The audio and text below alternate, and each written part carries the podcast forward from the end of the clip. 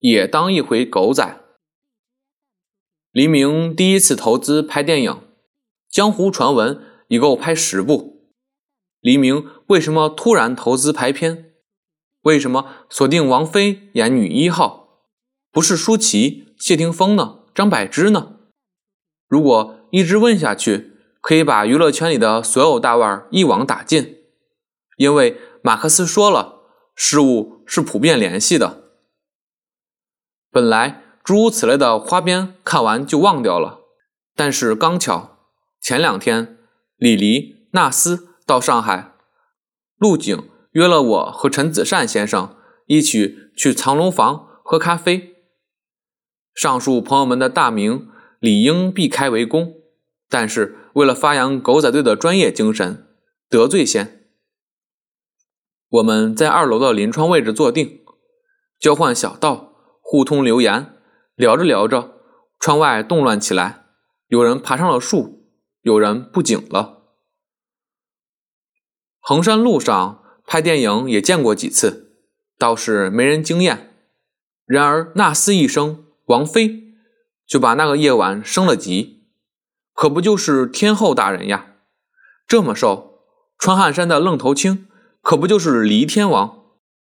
一定是传说中的大成小事了。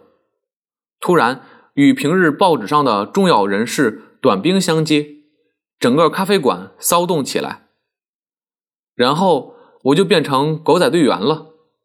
我跑下楼去，和天人们打了2次照面。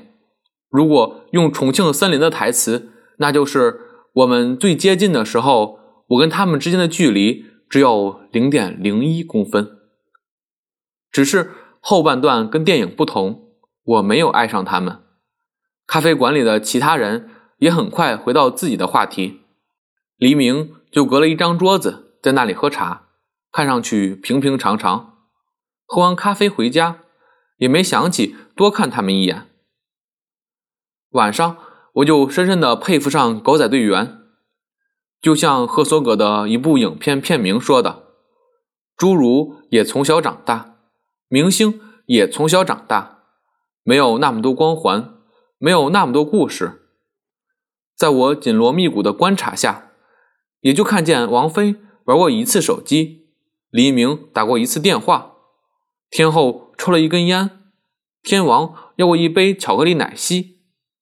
他们和我们群众在那个夜晚做的事一模一样，可是伟大的狗仔队员就是能够化腐朽为神奇，天天跟我们讲故事。赫索格说，我所有的梦也是你们的梦，我们之间的唯一差别是我能把梦说出来。大概他也同时说出了狗仔和读者的区别。